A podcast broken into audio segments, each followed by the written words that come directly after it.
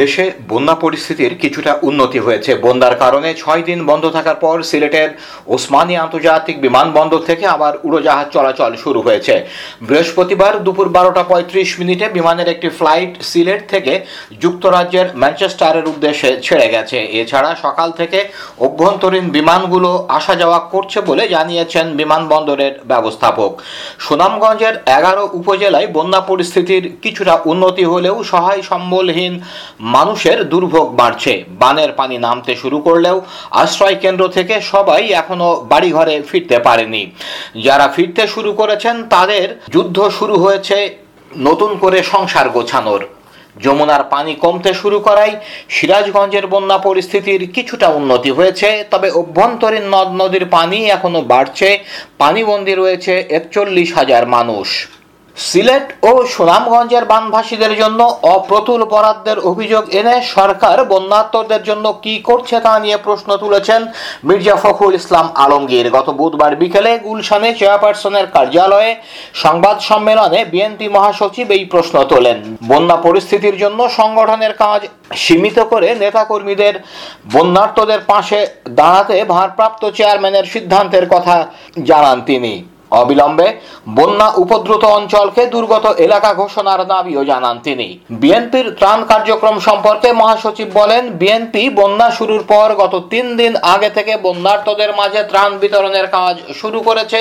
BNP দশ হাজার, বিশ হাজার টাকায় নৌকা ভাড়া করে প্রত্যন্ত অঞ্চলে গিয়ে যারা পানিতে আটকা পড়েছিল তাদের উদ্ধার করেছে এবং ত্রাণ দিয়েছে।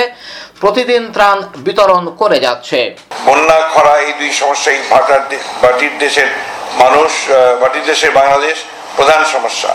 সরকারের উদাসীনতা নত নতজানু পররাষ্ট্র নীতির কারণেই এখন পর্যন্ত এই সমস্যার কোনো সমাধান হয়নি।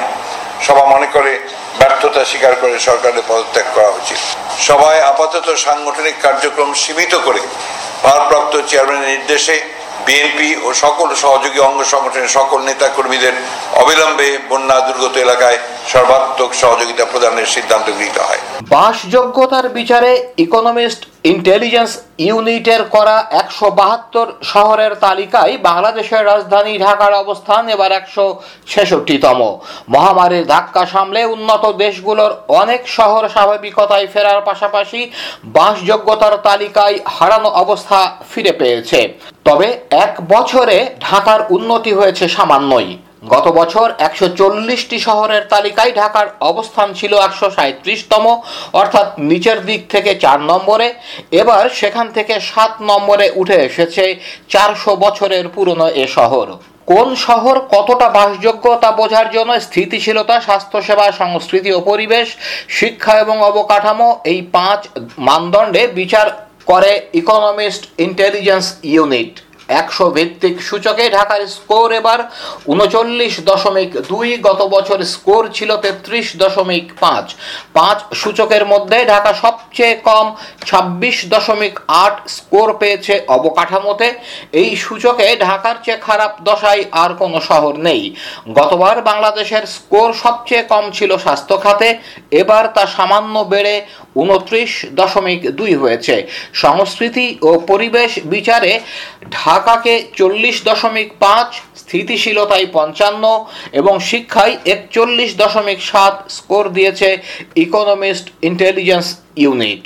প্রধানমন্ত্রী শেখ হাসিনাকে ভারত সফরের আমন্ত্রণ জানিয়েছেন প্রতিবেশী দেশটির প্রধানমন্ত্রী নরেন্দ্র মোদী। ঢাকায় ভারতীয় হাইকমিশনার বিক্রম দোরাইস্বামী বৃহস্পতিবার সন্ধ্যায় প্রধানমন্ত্রীর জাতীয় সংসদ ভবনস্থ কার্যালয়ে গিয়ে তার কাছে এই আমন্ত্রণ পত্র হস্তান্তর করেন। বৈঠকের পর প্রধানমন্ত্রীর প্রেস সচিব এসানুল করিম সাংবাদিকদের বলেন, আগামী সেপ্টেম্বরে শেখ হাসিনার সফর নিয়ে দুই দেশের কর্মকর্তারা কূটনৈতিক চ্যানেলে কাজ করছেন। দোরাইস্বামীর সঙ্গে বৈঠকে প্রধানমন্ত্রী শেখ হাসিনা পারস্পরিক স্বার্থে ভারতের সঙ্গে যৌথভাবে অভিন্ন নদীগুলোতে ড্রেজিং পরিচালনার প্রস্তাব করেন। তিনি বলেন, নিয়মিত নদী খননের মাধ্যমে একটি জল সংরক্ষণাগার নিশ্চিত করা যেতে পারে। তিনি বলেন, বাংলাদেশ সরকার এ ধরনের যে কোনো প্রাকৃতিক দুর্যোগ মোকাবেলায় ভারতের সঙ্গে একযোগে কাজ করতে প্রস্তুত রয়েছে। বিক্রম দোরাইস্বামী আওয়ামী লীগের তিয়াত্তরতম প্রতিষ্ঠাবার্ষিকী উপলক্ষে প্রধানমন্ত্রী শেখ হাসিনাকে অভিনন্দন জানান। এছাড়া তিনি বহুল আকাঙ্ক্ষিত পদ্মা সেতুর নির্মাণ কাজ সফলভাবে সম্পন্ন করায় প্রধানমন্ত্রীকে অভিনন্দন জানান। প্রধানমন্ত্রী শেখ হাসিনা বলেছেন, গণমানুষের সমর্থন পাওয়ার কারণেই নিজেদের অর্থায়নে পদ্মা সেতু নির্মাণ করা সম্ভব হয়েছে। আওয়ামী লীগের তিয়াত্তরতম প্রতিষ্ঠাবার্ষিকী উপলক্ষে বৃহস্পতিবার জাতীয় সংসদে অনির্ধারিত আলোচনায় অংশ নিয়ে তিনি বলেন, বাংলাদেশের জনগণকে আমি স্যালুট করি। আওয়ামী লীগ প্রতিষ্ঠার ইতিহাস ও প্রেক্ষাপট তুলে ধরে শেখ হাসিনা বলেন, পাকিস্তান সৃষ্টির সাত মাসের মধ্যে পূর্ব পাকিস্তান সম্পর্কে একটি বৈরী মনোভাব দেখা দেয়। বাংলা ভাষায় কথা বলার অধিকার কেড়ে নেওয়ার প্রচেষ্টা সহ আর্থ আর্থসামাজিকভাবে আমাদের শোষণ নিপীড়ন শুরু করে মানুষের সেবা করা। আওয়ামী লীগের কর্তব্য ও দায়িত্ব মন্তব্য করে দলীয় সভাপতি বলেন, আওয়ামী লীগের নেতাকর্মী ঝড়, বৃষ্টি, বন্যা করা প্রাকৃতিক দুর্যোগে সব সময় দেশের মানুষের পাশে আছে। সরকারে থাকি বা বিরোধী দলে থাকি, যখনই বাংলার মানুষ কোনো সমস্যায় পড়েছে, আওয়ামী লীগের নেতাকর্মীরা ঝাঁপিয়ে পড়েছে। আওয়ামী লীগ এদেশের মানুষের অধিকার প্রতিষ্ঠার সংগ্রাম করে যাচ্ছে। আমি আজকের দিনে শ্রদ্ধা জানাই প্রতিষ্ঠাতা সভাপতি মৌলানা ভাসানীকে হককে এবং হোসেন শহীদ সয়দি সহ সকল নেতা আওয়ামী লীগের যারা চিরদিন সংগ্রাম করেছেন, তাদের প্রতি আমার শ্রদ্ধা জানাচ্ছি। সে একই সাথে আমি শ্রদ্ধা জানাই জাতির পিতা বঙ্গবন্ধু শেখ মুজিবুর রহমানকে পঁচাত্তর, পনেরোই আগস্ট। যারা শাহাদাত বরণ করেছেন আমার মা, বেগম ফসিলাতুল্লাহ মুজিব, আমার ভাই, মুক্তিযোদ্ধা ক্যাপ্টেন শেখ কামাল, মুক্তিযোদ্ধা লেফটেন্যান্ট শেখ জামাল এবং ছোট্ট রাসেল সহ আমাদের পরিবারের যারা শাহাদত বরণছে তাদেরকে আমি শ্রদ্ধা জানাই। মহান মুক্তিযুদ্ধে এবং স্বাধীনতা সংগ্রামে যারা জীবন দিয়েছে তাদের শ্রদ্ধা জানাই। জাতির পিতাকে হত্যা প্রতিবাদ করতে গিয়ে যারা জীবন দিয়েছেন, তাদেরকেও আমি শ্রদ্ধা জানাচ্ছি।